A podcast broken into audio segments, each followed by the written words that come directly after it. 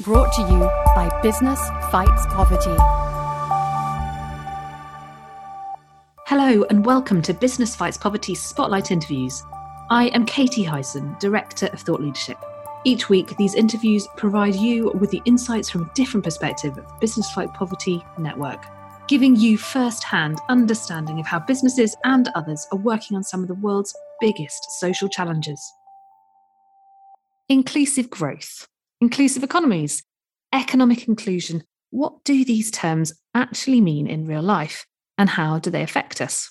Well, this podcast is devoted to looking at just these topics. We're going to couple these topics up with the importance of smaller businesses around the world. Ready for some more jargon? MSMEs, micro, small, and medium sized enterprises. We're going to look at why smaller businesses are so vital to our economies and all of our jobs, how they've been so badly affected by the pandemic, and what we can do to better support them in order to hopefully create, you guessed it, economic inclusion, inclusive economies, and inclusive growth. For this podcast, I'm joined by two global experts in these topics. Payal Dalal, who's the Senior Vice President for Social Impact of International Markets at the MasterCard Centre for Inclusive Growth. They are on a mission to advance sustainable and equitable economic growth and financial inclusion around the world. So, the people to talk about these topics. And Evelyn, who is the CEO of Canal Circle, who are building a financially inclusive ecosystem for the underserved Vietnamese in rural areas, including supporting entrepreneurs with digital tools and technology. We're going to be talking MSMEs, partnering, growth, resilience, and digitization. So, Payal, Evelyn, welcome. Hi, Katie. Thanks so much for having us. And thanks to Business Fights Poverty as well. Hi, thanks for having me. Great to have you both here joining us today. So, Payal, I wanted to start with you. There's a fairly horrific statistic that 55% of micro and small enterprises, so MSMEs, globally reporting they had a decrease in revenue and sales during COVID 19 from the work you've been doing and the position that you're in, I know that you sort of dedicate a lot of time looking at these sized organizations. Why have they been particularly hard hit? Yeah, Katie, I, I, have to say it's actually a lot more dire than that. The data I've seen shows that 42% of micro and small businesses are actually at risk of failing, and we're already starting to see some bankruptcies. And about 62% of micro businesses have reported a decline in sales. So I think those are pretty stark numbers and really, you know, orient us around kind of the, the drastic situation we have in front of you. The truth is that micro and small businesses have faced a lot of challenges, and, and those challenges weren't really geographically specific. And I think if this pandemic taught us anything, it's that people and micro and small businesses just everywhere struggled I think the truth, Katie, is that a lot of the issues that micro and small businesses already faced before the pandemic were exacerbated. So they needed to go from physical to digital doors and think about a completely different way of doing business. They were confronted with an accelerated change in mass consumer preferences and behavior. So they had to really think about how to react they were already time poor and then they became even more time poor. And I think this is especially true for women entrepreneurs. They felt that time crunch because they had to juggle households, childcare, and elder care. And of course, before the pandemic, we knew that cash flow was a major problem for small businesses. And this was just really exacerbated by COVID. I think there was a really urgent need, especially for working capital they needed this capital to invest in new technologies that really allowed them to go digital or just to help them weather the increased revenue volatility. And then, of course, on top of all of this, if that wasn't enough, they faced systems level issues like delays in supply chains. So, you know, I think the data shows that it was a really, really challenging time. And kind of the number of challenges were just really vast and varied. Yeah, as you say, it sort of goes deep across the whole businesses. I want to dig into that working capital piece for a moment. Evelyn, bringing you in, your organization, Canal Circle, uses digital technology to help monetary financial institutions better serve these types of organizations, these medium, small enterprises and, and micro. What did you see in terms of the impact of the pandemic on these smaller businesses in your network? And, and were those monetary financial institutions, were they able to meet the increased need for capital? Yeah, I can't agree more with Payal's observation. From what I see, MSMEs have been hit hard financially from two fronts. Uh, firstly, is the pressure from interest payments of their existing loans uh, in the face of decreased uh, revenue. Uh, secondly, is the need to invest in new methods of doing business, uh, such as the need to move online, the measures to compensate for halted supply chains, or the need to pivot from what they've been selling to completely new products or services. And to make these changes, MSMEs need capital to invest. So for them, it's not just a lack of working capital to fund for their existing operations in the face of decreased revenue, but also a lack of capex to fund new initiatives to cope with changing business circumstances. And microfinance organizations definitely pay, play a role here in fulfilling a part of this capital need. However, they themselves have to put in measures to comply with their risk exposure limit in the face of uncertainties as well. So the majority of the time, we actually saw a credit freeze across the board. Uh, only selected borrowers with really good long-term credit histories can still access a part of the capital that they need. And Payal, I mean, I know that the organization that you work for does a lot of research and data collecting. What is that insight particularly telling you? Yeah, you know, as you said, Katie, the center has been working in the space for a long time, over eight years. And so we have gathered some really interesting learnings. The first is that segmentation really matters. I think, eh, and maybe this is obvious, but micro, small, and medium enterprises, they're not a monolith. And you can't just segment them on size alone. So I think we have to be really sophisticated about how we think about micro and small businesses and recognize that they have different needs than larger businesses. And honestly, oftentimes we find that products and services and tools are made for larger enterprises and they're not really fit for purpose for micro and small businesses. So when we do our work, we really need to think not only about who we're trying to reach, but what we're trying to accomplish. So that's kind of the first insight, Katie, is that segmentation matters. The mm-hmm. second is that education is important, but we really need to be behavior change oriented. I think there are a lot of conversations about micro and small businesses and the need to upskill them. And look, don't get me wrong, training is really important, but we have to recognize that skills attainment and behavior change are two totally different things. And behavior change, changing the way a small business operates, is actually what we want to accomplish. The issue is that that takes a lot longer. So when we're designing training initiatives, we have to really just kind of go beyond thinking about how micro and small businesses come away with the right lessons, but we actually have to give micro and small businesses the right context so that they can apply that knowledge in real time. So that's why you're seeing a lot of conversation about the importance of just in time training. So that's kind of the second as we kind of need to to shift the dialogue away from training to behavior change. The third is that, you know, while it's really important to focus at the enterprise level, we actually have to recognize that there's a whole entrepreneurial ecosystem that's supporting micro and small businesses. So, yes, we do need to invest in interventions that work directly with micro and small businesses, but we also have to make sure we invest in organizations that help micro and small businesses in the ecosystem like microfinance organizations because micro and small businesses really depend on the services of these organizations. So, ecosystem is really important. The fourth is intentionality. So, it's really incredibly important to be intentional. And I mean this especially when I'm thinking about underserved entrepreneurs. You know, we've seen in our work that when we're not gender intentional, for example, women entrepreneurs don't realize equal outcomes as the male entrepreneurs. And then the final thing I'll say, Katie, is I think what the pandemic has shown us when we've gone through our data is that we need to be more oriented around resilience over growth. Because, you know, before the pandemic, all of our programs were about how do we help micro and small businesses grow? How do we help them grow? Which is important. But what the pandemic showed us is that micro and small businesses didn't have that much resiliency and the pandemic made it worse. So we really have to think about how we can help them weather the volatility and recognize that resilience is the first step towards growth. So, just a few insights that I think are, are really important. I always think the best insights are those that make such fundamental sense. And just listening to you talking there, Payal, it just, you know, it really makes sense. But until you until you peel it back, until you've got that data and insights, you just don't put that puzzle together.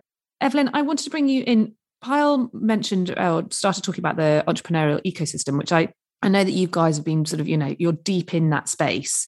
Have you seen any kind of knock on benefits to micro merchants when you're really helping the organizations that serve them to digitize, specifically as it relates to the MSE's adoption of that digital technology?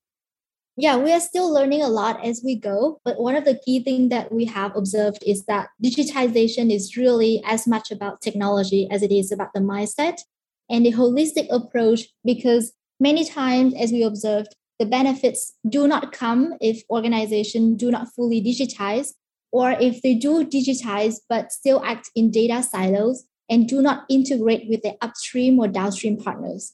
In our case, as we work on digitizing the operations of microfinance organizations uh, and many village saving groups in Vietnam, we've seen some improvements in the efficiency of the loan officers, and that leads to improved turnaround time on credit decisions. We've also seen some improvements in our clients' ability to analyze and make sense of the data for insight to improve the financial offerings to bottom the pyramid borrowers. However, we would love to see more benefits that come from system integrations with ecosystem partners such as banks and digital payment services to enable fully digital loan disbursements and repayments, uh, to enable a smooth sharing of credit histories across different financial institutions, and the use of digital payments among MSMEs to not just getting the loans, but also to transact with the suppliers and customers. Uh, and I think that when that's possible in Vietnam, that's when we can really reap the benefits of digitization and use that as a springboard to rebound after the pandemic. Katie, I just wanted to jump in here and pick up this really important point. So Evelyn talked a lot about digitization and you know, I, I have to agree digitization is key for resilience and growth. But I think the point I want to make is that we have to make sure that we're not making digitization the endpoint. To me, digitization is the means through which we can help support resilience and growth. Just because a micro and small business digitized, that doesn't mean that that's that's the outcome we're looking for. It's kind of in service of making sure that micro and small businesses have the tools they need to be resilient and grow. So I just wanted to add that to, to Evelyn's point. So we've obviously sort of talked a bit about the, what the insights are telling you, what you're sort of seeing on the ground as well, Evelyn. Um, Payal, sort of going back to you a little bit for a moment, I really want to understand then how do you actually act on these in, insights? I'm slightly action orientated, as people who've listened to my previous podcast might uh, might know. So I'm kind of curious, what what actions are do we take with those insights? Yeah, absolutely. And uh, I appreciate your orientation around action because that's the point of insights. They need to, to lead to better action. So for us, the insights that that I talked about and that Evelyn shared really help us design our programs. And the way I think about the objectives that we want to achieve kind of break down into three categories that are kind of informed by the insights we've already talked about. One is how do you help micro and small businesses not only build their skills, but change their behavior? Two, how do you help them access and use financial services? And three, how do you help them access new markets and new customers? And I think underpinning all of this, which you know kind of goes to the point I previously made, is you know, how do you do these three things in the context of the digital economy, knowing that there is this mass acceleration to digital and we're likely not we're not likely going to backtrack from it. So, Katie, I'm really happy to share in the spirit of being action oriented that I think given the just dire situation of of micro and small businesses, we and, and kind of it, it's really kind of reinforced our imperative to double down on this segment I'm really happy to share that we're launching a new set of programs called Strive. Strive is a group of programs led by the Center for Inclusive Growth that are really focused on helping bolstering the resilience and growth of micro and small businesses and really ensure that they can they can thrive in the digital economy. And one of the programs within the Strive portfolio that I'm really particularly excited to share with you and your listeners is the launch of Strive Community. It's a $19 million program globally that's looking at helping grow the resilience and revenue growth of 5 million micro and small businesses in the digital world. And what we're trying to do is help micro and small businesses build their skills, gain and use financial services, and be better plugged into markets. And everything we do is going to have a digital and data first approach, which I think is different from the other programs we've done or that others have done. I'll stop there because I could talk about what we're up to for a really long time, but I'm really excited about this new program. My gosh, I think you are. That's so exciting. And thank you very much for joining us today to, to talk about it. I'm literally smiling from ear to ear at the, at the thought of that. And we will definitely come back to you in a moment, Payal, because I really want to dig into what that means and how it's going to happen. But Evelyn, uh, just for a moment, uh, just any other suggestions while we're still in that action orientated space before we get way overexcited about this new Strive community program?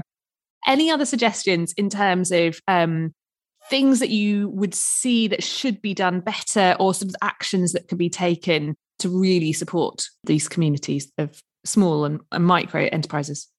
Yeah, I think um, from my side, um, resounding success stories or very convincing case studies will be very important for us to win the mindset of uh, MSEs who are still reluctant to make the move. Uh, and then once they are ready for the move, it's about how we can come up with technologies that can actually work and that are easy to use and how best you can train them on using this technology, which is the skill retooling aspect that Payal has emphasis on and rightfully so. Because keep in mind that MSEs and consumers at the bottom of the pyramid are rel- relatively lucky and less tech savvy than their corporate and urban counterparts. So I think this point really resonate with what Payal said about how we need to meet these MSEs at where they are.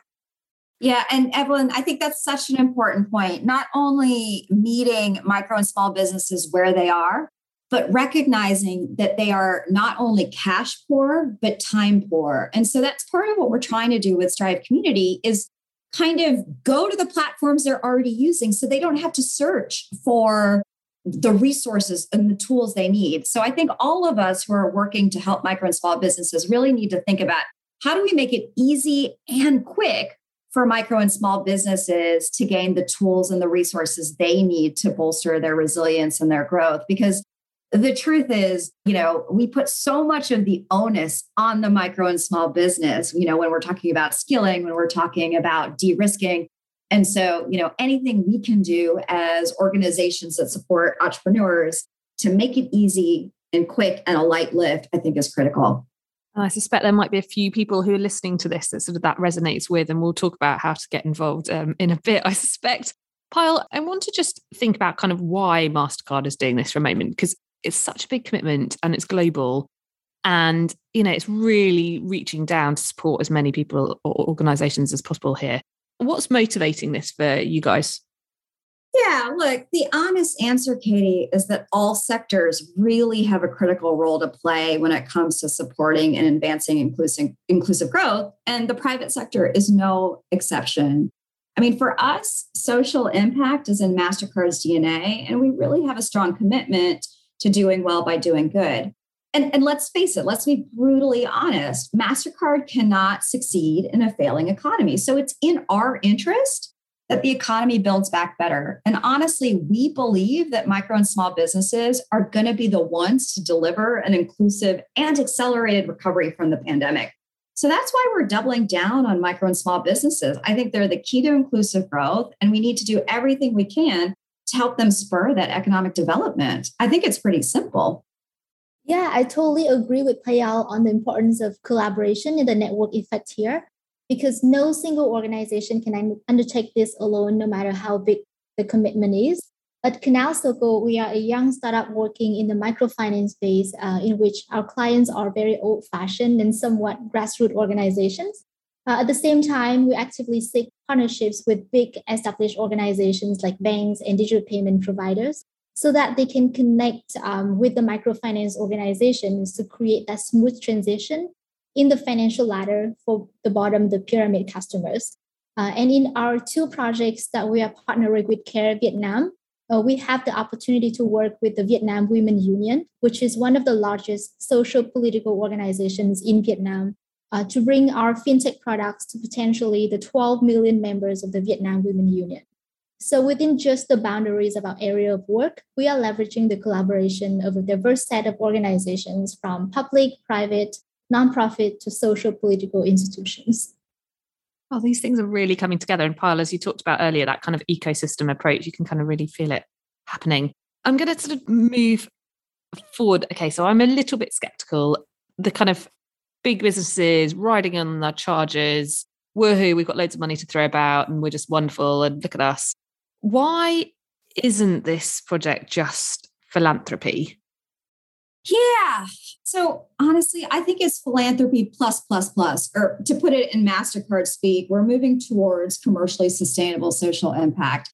Because yes, we are harnessing philanthropic capital, but we're also leveraging the assets of the company.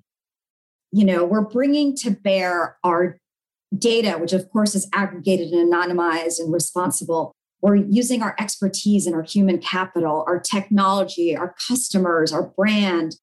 And as I mentioned earlier, kind of central to Strive community is partnership. So we're not just looking at using our assets, all of them, philanthropy plus MasterCard's assets, but we're looking to combine assets and competencies with other organizations, especially other private sector entities. So, you know, to Evelyn's point, she talked about the network effect. We're really trying to use MasterCard's power of its network to forge all of these social impact partnerships with other private sector entities. And I'm proud to say we actually have a bunch of um, private private partnerships in the pipeline with various fintechs and government. Um, I wish I could tell you the names, but um, the audience is just going to have to wait for more details. Hopefully, it's a way that can stay engaged with us.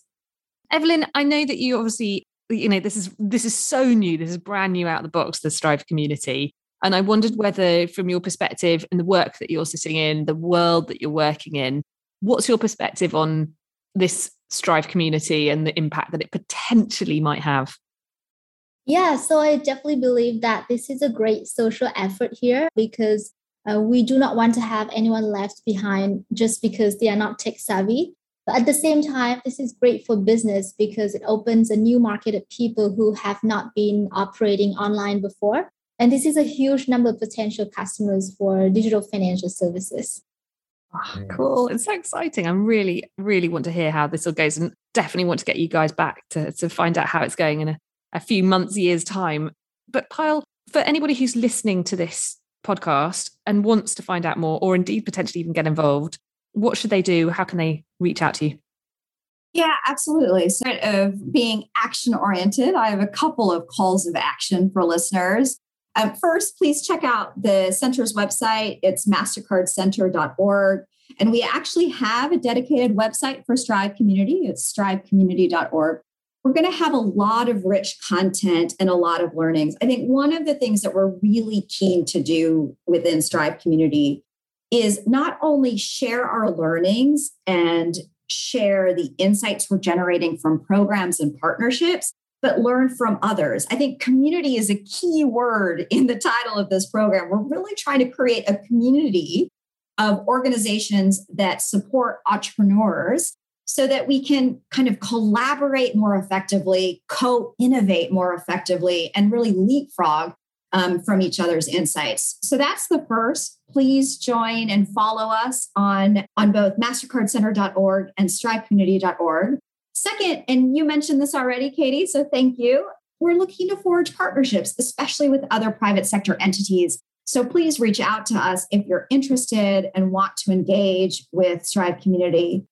The third, which I think doesn't happen enough as it should, we want to learn from each other and from from other experts in this field like evelyn.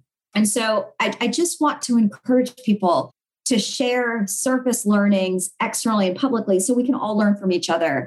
And finally of course please help us spread the word. It's a brand new program that's just gone live. Um, and so the only way we're really going to build this community is with the help of your listeners Cool. And I'll make sure I put all those links into the words that sit alongside the podcast so um, everybody can get in touch and, and, make sure they're part of it. Evelyn, I don't want to miss you out at all. What and how should people get in touch with um, Canal Circle's work as well? Yeah, we are operating in a very interesting space at this intersection of technology and finance. And I, I believe that in any country, this is a highly regulated space with potentially huge social and economic influence. Uh, and we know that as we move forward and actually be able to create some meaningful impact, we really need to have the support of a dynamic legal framework and partners such as banks and payment gateways who are open minded enough to work with startups like us and who are willing to go the extra mile to cater to the rural communities that we are serving. So it's very encouraging that a, a huge organization like MasterCard has initiatives like Strive to foster such a collaboration and connection within the ecosystem. Cool. So if you are in any of an, an organization similar to um, Evelyn's request there and want to reach out, I will likewise make sure that there are links in the words that sit alongside this podcast so you can get in touch and find out more. Now, it wouldn't be fair for me to finish this podcast without asking you guys what's next. You are two of the most dynamic individuals I've ever come across, always doing new stuff, always looking over the horizon and, and way ahead of everybody else. So, to both Payal, you and Evelyn, what's next for you? What's next on your horizon? Payal, perhaps you go first. Sure. Well, there is a lot on the horizon. So, Strive Community is just one of the programs we are launching under the Strive portfolio. So, those sitting in the UK, we're launching a massive program to help British micro and small businesses across the UK. So, that is immediately kind of top of mind for me. The center is putting on an amazing global inclusive growth summit in October. And then, Katie, if you ask me, I'm probably going to go to sleep for a long time. Well deserved, but make sure you wake up because I suspect you might have more things on your horizon to do, Payal. um, Definitely. Always. Evelyn, what about yourself? What's next for you? For us at Canal Circle, we have to a certain extent uh, accomplished the first step of digitizing the operations of some of the most grassroots financial service providers in Vietnam. Uh, so, what's next for us is really looking into how we can help connect them with the greater financial ecosystem in Vietnam, with banks, digital payment providers, and many, many other services. So I believe that um, that connection and integration is critical for us to fulfill our mission of giving people at the bottom of the pyramid, MSMEs, access to a holistic financial offering in a convenient manner. So that's what next first in our agenda. Wow, all around the wicket. Well, Payal and Evelyn, that concludes our conversation today, although I feel as though we could have gone on for a lot longer a massive thank you for both giving up your time to share your insights with us, but also for announcing that super exciting new Strive community. So, Payal, Evelyn, thank you very much. Thank you, Katie. It's been a pleasure. Thank you both. and if you like what you've heard today, please do rate and subscribe to us. I would also love to hear your feedback, so please do drop me a line at any time. I'm Katie at businessfightspoverty.org. Many thanks. Brought to you by Business Fights Poverty.